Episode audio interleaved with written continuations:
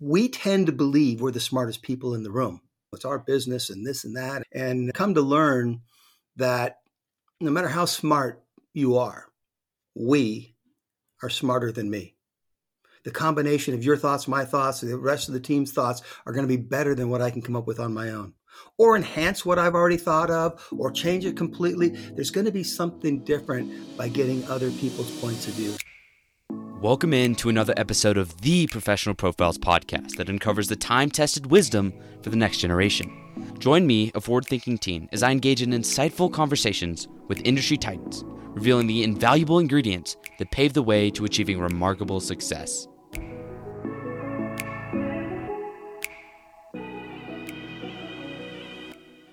I'm thrilled to have a remarkable guest with us today someone whose insights and experiences have shaped the way we view leadership and relationship building. He's an entrepreneur, podcast host, and author of the acclaimed book, I Thought I Was a Leader. If you enjoy this interview, please consider reading his book, which I will link in the description. Please join me in welcoming the one and only Scott De Long. So let's dive right in. So I'd love to work through your career trajectory first and then dive into each of the individual facets of your journey. So could you describe what that looked like?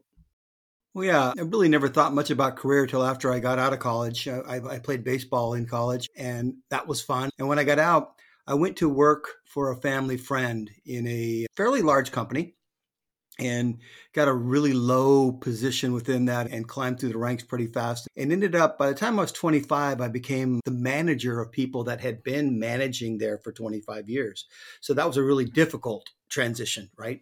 Some of these people were 45, 50 years old, and here I was a 25 year old kid, not long out of college, and their boss. So that was my first take. I eventually went back and uh, decided that working for others wasn't my thing. It, it just wasn't. I, I, had an entrepreneurial spirit.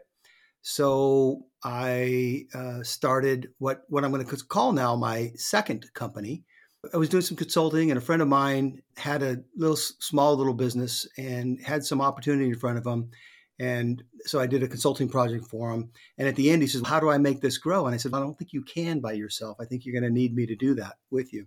So we became partners overnight. And, and that was my first thing. And we were too young, we were underfunded, it was complete bootstrap. So it was difficult.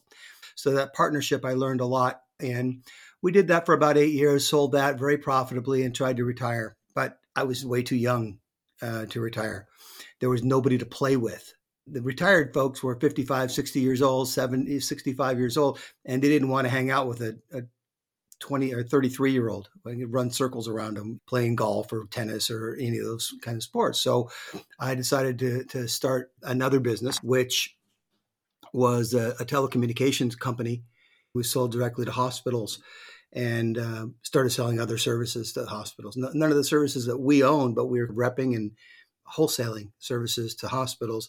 And that business grew and grew and grew. And it was the one that I, my last one that I, I'm going to say retired from, but actually sold that off to my daughter, who was our, my chief, was really groomed to, to take over that business. So then that's when I started Lead to Goals. Lead to Goals was an organization that is meant to coach, teach, leadership, communications, building trust, developing teams to other organizations. I've been in an entrepreneurial mode most of my life and made plenty of mistakes along the way. And about the time I turned 50, I had some revelations that, that, that changed the way I thought about the world. I grew up in a, a command and control structure, meaning when I was playing ball in particular, right? The coach is the coach, and you just followed their lead, and they told you exactly what to do, and you did that. My first experience with this family friend was he was very similar, very command and control kind of guy. So all the people that I learned from were this command and control leadership style, and it worked. It was effective.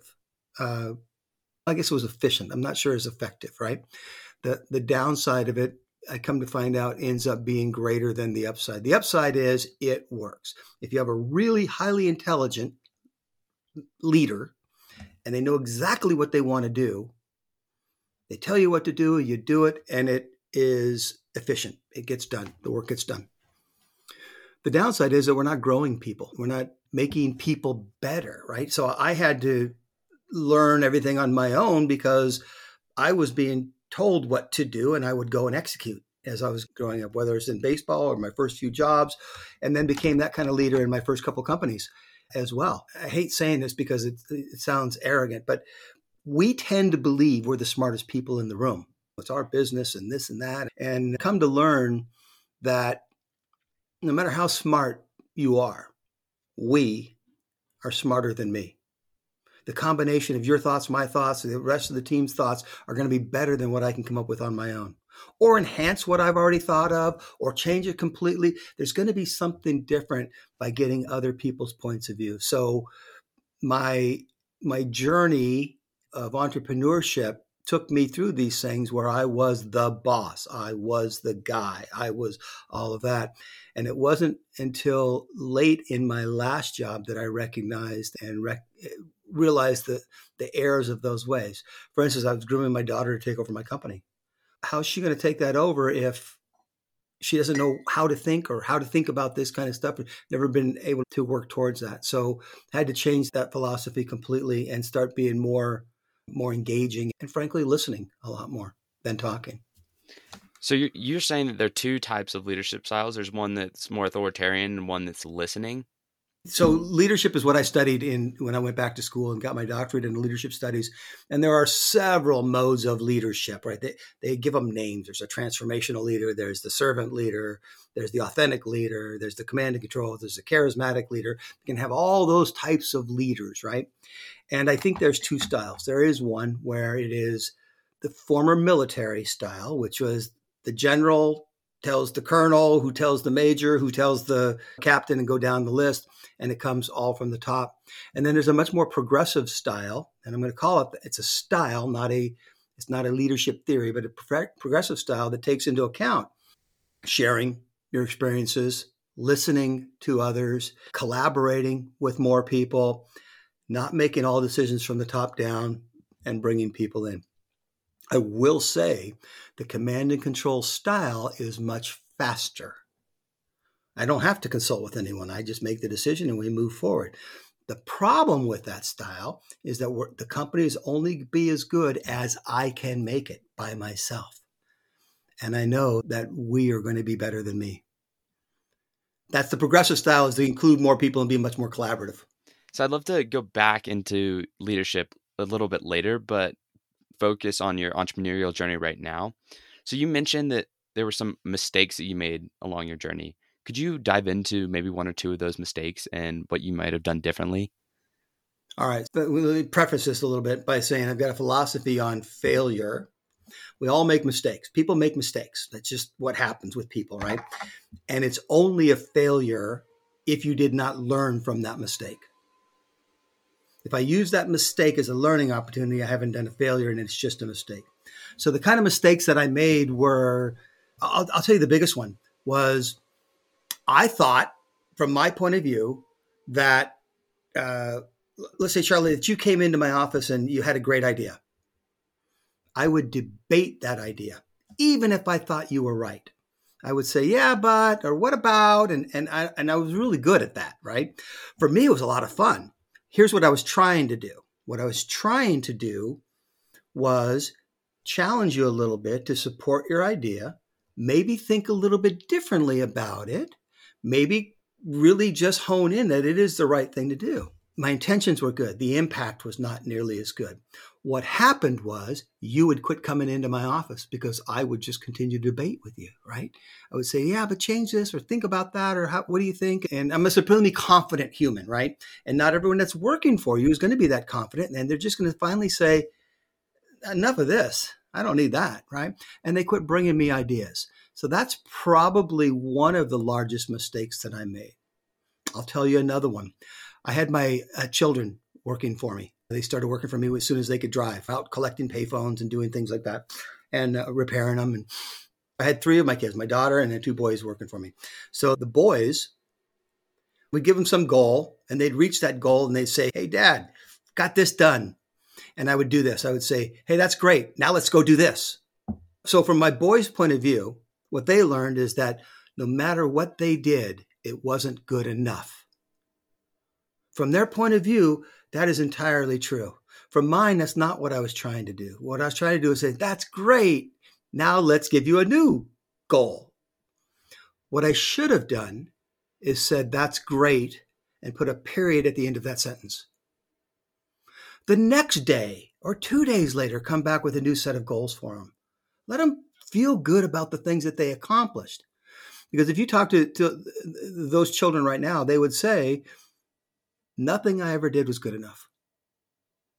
And that's not true. It was. I was trying to get them to reach higher and continue to grow and do all that.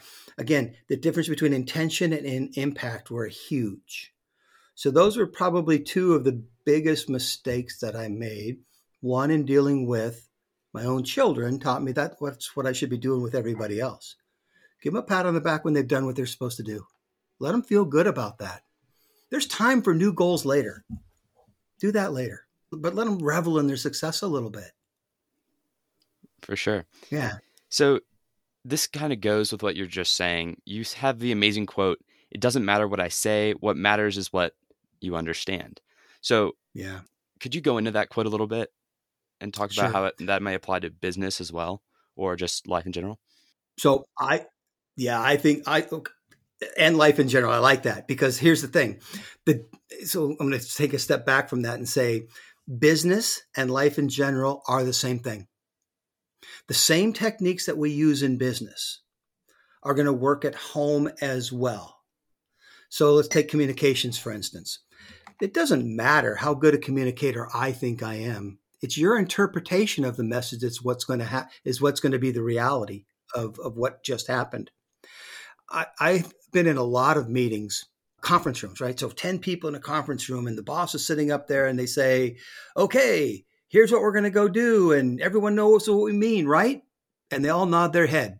Yep, we got it. We got our marching orders. And then next Friday, when we come back, and there's six different interpretations of what was meant.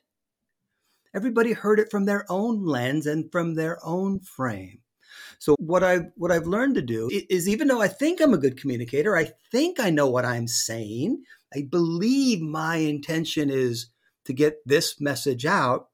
The interpretation is going to be whatever it is from their point of view, what they've heard, how they heard it, what possibly even what mood they were in when they heard it, right? So they're going to interpret it based on whatever their feelings are.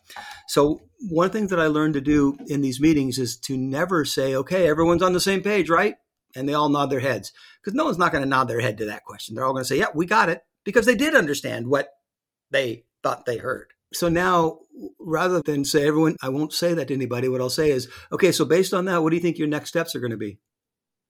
Then I can hear what their interpretation was. And if it's different than what I thought I was saying, so let's check that. Here's what I thought I was trying to say. What, what was it that you heard? We can clarify that a little bit.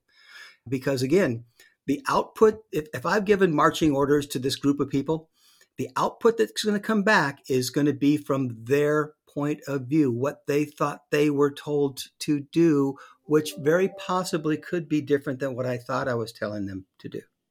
So yeah, that's what I mean by that. And and never so I, I never ask anybody, right? Because they always nod their head and say, "Yeah, I, I know what you mean." No, they know what they heard. anyway, so that's what I mean by that. This is probably a huge question and one that might not be possible to answer, but do you believe it's possible that a good leader can get a communal understanding where everyone understands that? Or do you think everyone's individual biases will change the way they view a certain thing that the leader is saying? I think it's imperative for a good leader to make sure that we have a communal view of what's been said. And here's the problem with that is that might take some time.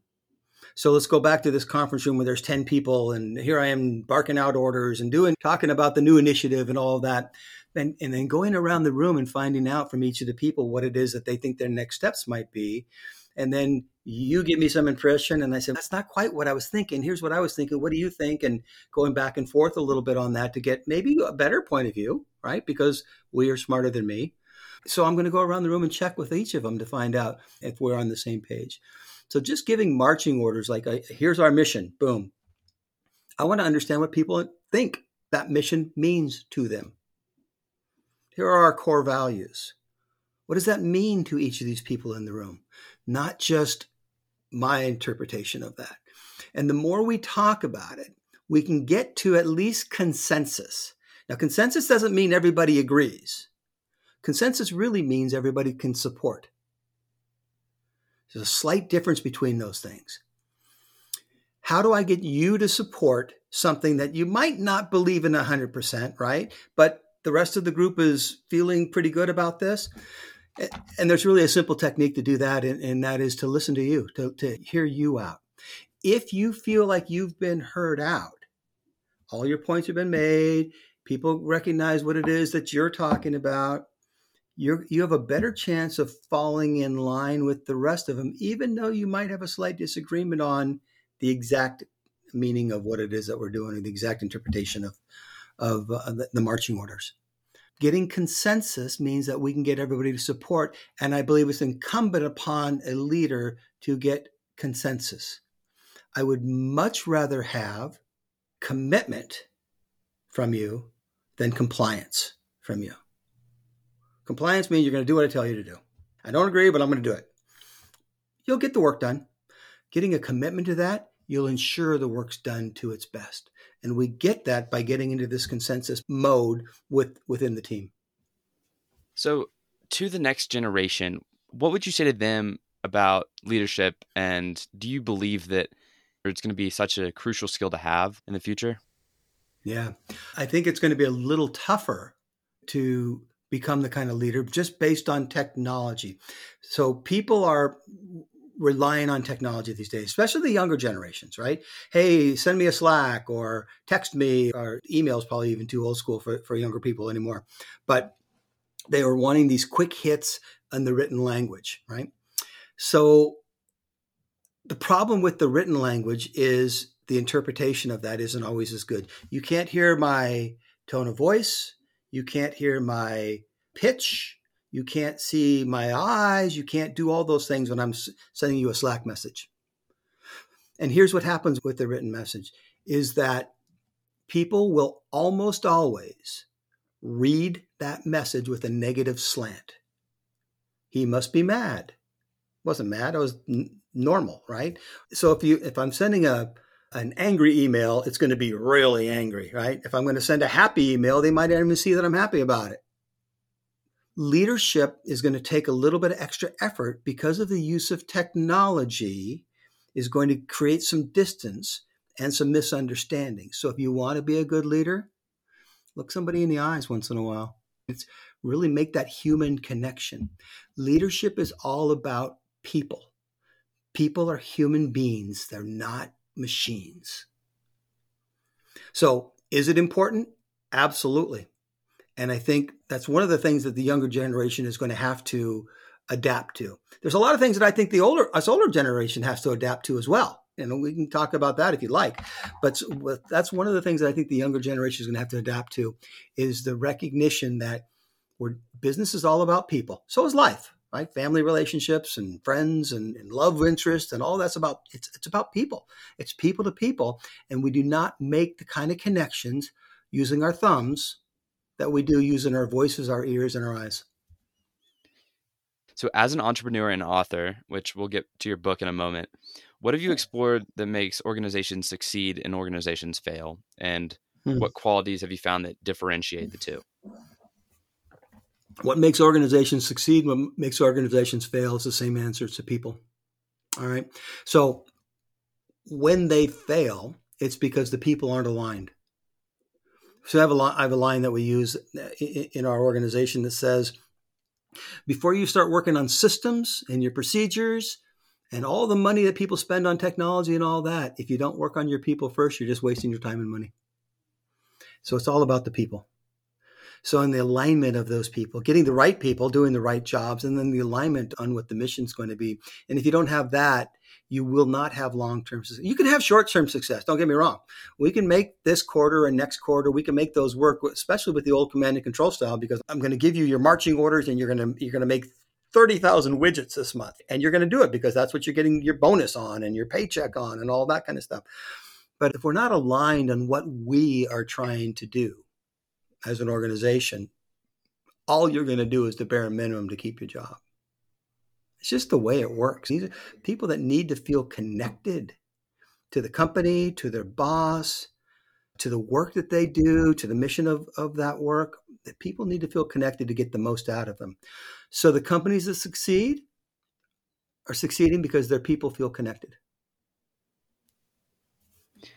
Do you think that a sort of universal value system is required, like everyone on board and understanding why they're doing what they're doing is one of the key determinants of a successful organization? Absolutely. So I'm going to define culture within an organization in a couple different ways. There's one definition that says your culture is your vision, which is a long-term plan for the company and what it's going to look like. The mission, here's what we do and why we do it. And then the core values are as important as anything else. So you think there needs to be an alignment? Sure. Uh, uh, as an example, one of my core values is trust. There has to be trust within the organization. With that comes honesty and, and all those things, right? So if I went to a place that started working there and they said, I don't care what you have to do, get the sale, I wouldn't last there because they have these expectations that I will lie and cheat and steal to get this, if that's what's required to get the sale, as opposed to I'm going to follow my truth, my if my core values align with the company, uh, there's a chance for success. If they do not, there is no way I will work there. Not for very long anyway. I might cash a few checks because I need the money, but you're certainly not going to get a commitment from me so yeah, it's absolutely essential that there is. And people sometimes take this too far into this. The word cult is in culture. I'm not talking about creating a cult. I'm talking about hiring people that believe in these same values. And it's the values that I think are the most important. Our values must align or I'm not going to be happy. If I'm not happy, I'm not staying. You can't pay me enough to stay forever if I'm not happy in the job right? So the, the core values become first, then alignment of the mission, and then some blue sky thing on what the mission or what the vision looks like for the organization. Where are we going together? If those things are in alignment, we're in good shape. If they're not, there's going to be problems. So let's transition to your book, I Thought I Was a Leader. What does your book seek out to actually answer? My book was written for, for, for, a specific purpose. It was written for those like me, the generation that I'm growing in, white males in this 50 to 65 year old range that are still in charge of the world, at least the business world as in the United States as we see it today, right? We still have the, the what you're going to call power. We still hold the positions of power. That's changing, fortunately. But my book was written for that those people those that look and acted like I acted to recognize that there's a better way. One of the things that I say in there is that we, old school business guys, complain a lot about the millennials and the Gen Zs.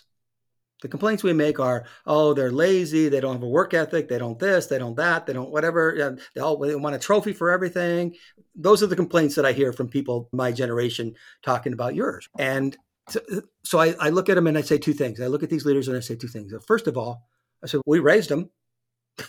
They're a product of what we brought to the world. We want we wanted to do better for our children than we did for ourselves, and that every parent does that. But we raised them to, to think and act like this. And the second part is that this is our workforce, our customer, and our future customer. And that's who they are. It's not them that needs to change, it's us. That's who the book was written for. For those to recognize that if you want to succeed between now and the end of your career or life or whatever, we are going to have to adjust this old school, what I was taught playing ball or my first boss, this command and control kind of thing, and who I was, frankly, and just say, just do it my way because you're not going to put up with it.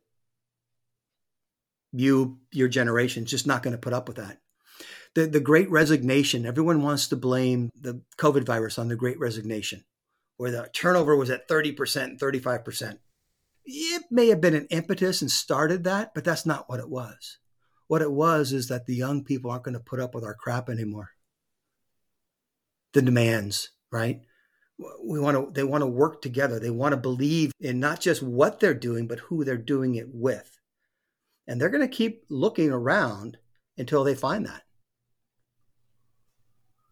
so that's who it was written for i'm hoping that's the message that it gets across what i found though is that most of the people are reading it are the next layer down the probably the gen xers that are vice presidents right now and trying to get into the c suite and are reading is and you know what they're, they're telling me they're saying how come my boss isn't like you like open to this new idea.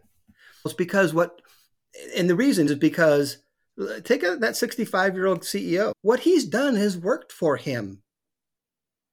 Why would he change? He's only got a year or two left before he retires, right? They're, they're probably not going to change.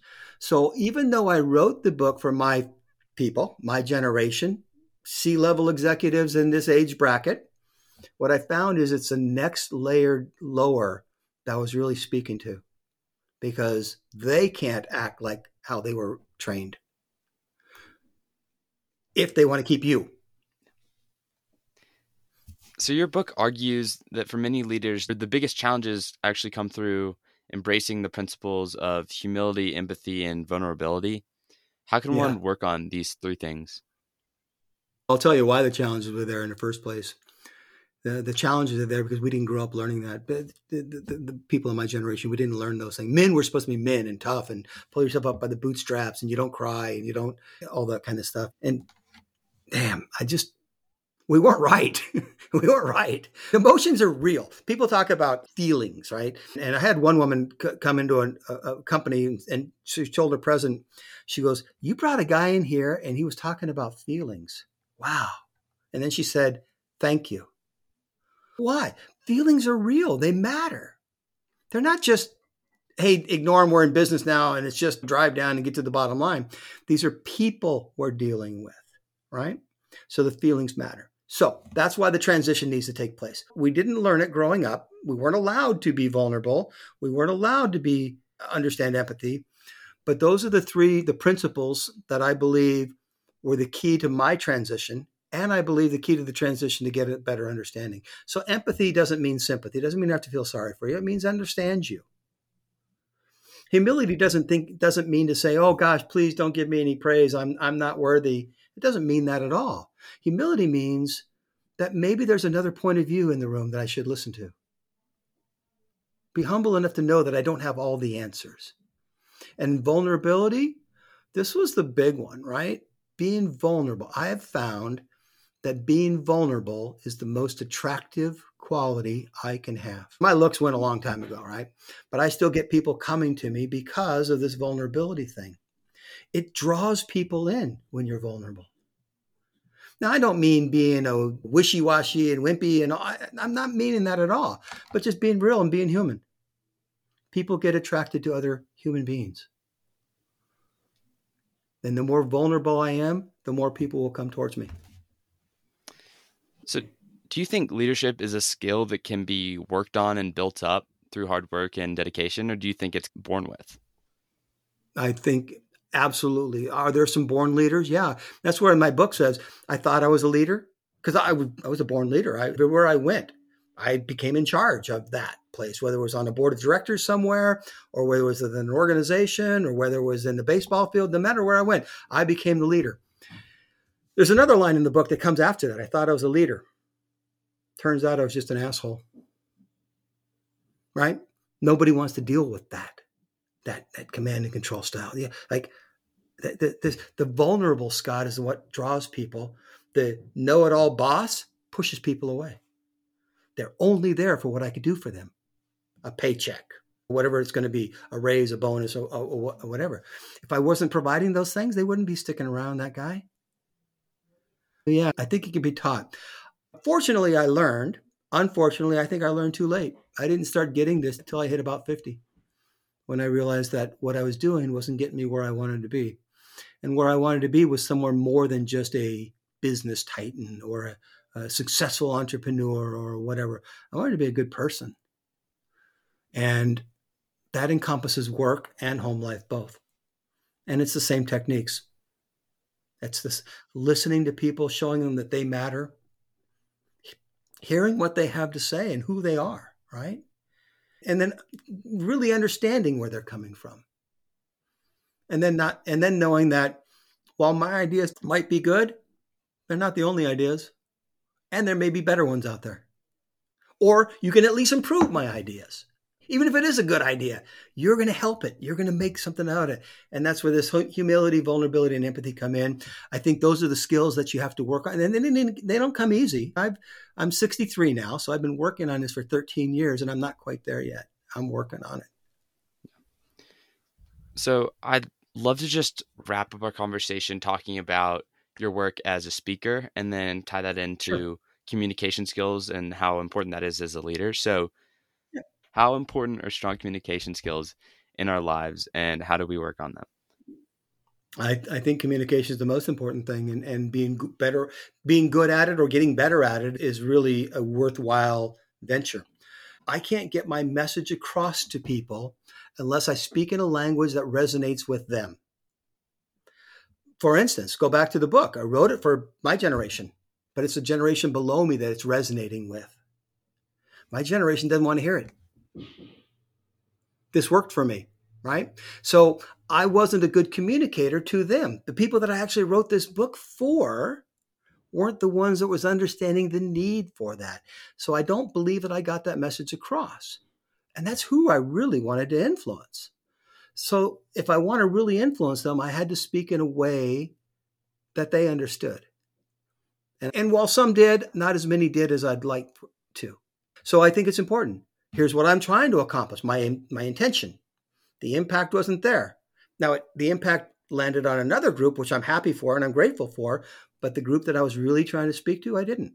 So even being what I consider a good communicator, I didn't land because I was too you need to do this.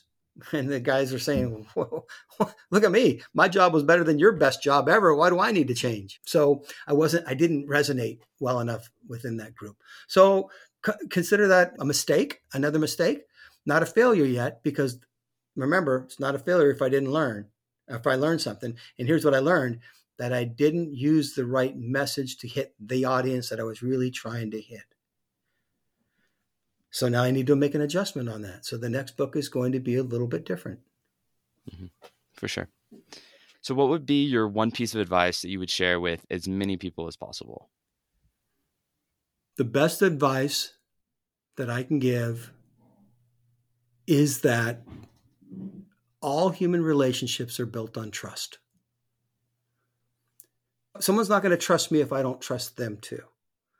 So the biggest piece of advice I can do tell people is try to learn how to go through a, a method to get to trust. If you want to have relationships with people, positive relationships. I can have a bad relationship with you if I don't trust you. I can throw rocks at you. That's a relationship. But if I want to have a positive relationship with you, you need to trust me and I need to trust you. And the best way to get through this, to, to create that trust is deeper levels of communication with these folks. Find out about them. Techniques on how to do that. Rather than walking in and telling everybody how awesome I am, why not go find out how awesome they are? You want to get better answers? Ask better questions. Guess what? They'll ask me some questions as well. Great. Then that's how we start this dialogue. But to walk into a room and just say, Here I am, let's talk about me, that's not going to work. So go in and find out about other people. The real key besides trust, the deeper relationships that I've seen, and this is actually part of creating a high functioning team as well. There's one other word that I use, and this is not a word that's used in business all that often, but there's another word that I use that I think is really important care. Show care for others. That's the way to build a team, a business, a one on one relationship takes care. All right. Thank you so much for your time. I really appreciate your interview and all your amazing advice. Thank you, Charlie. I appreciate it. Thanks, thanks for having me on. Thank you for listening. If you learned something, be sure to share this with a friend that could use it. My name's Charlie Hubbard, and this has been Professional Profiles.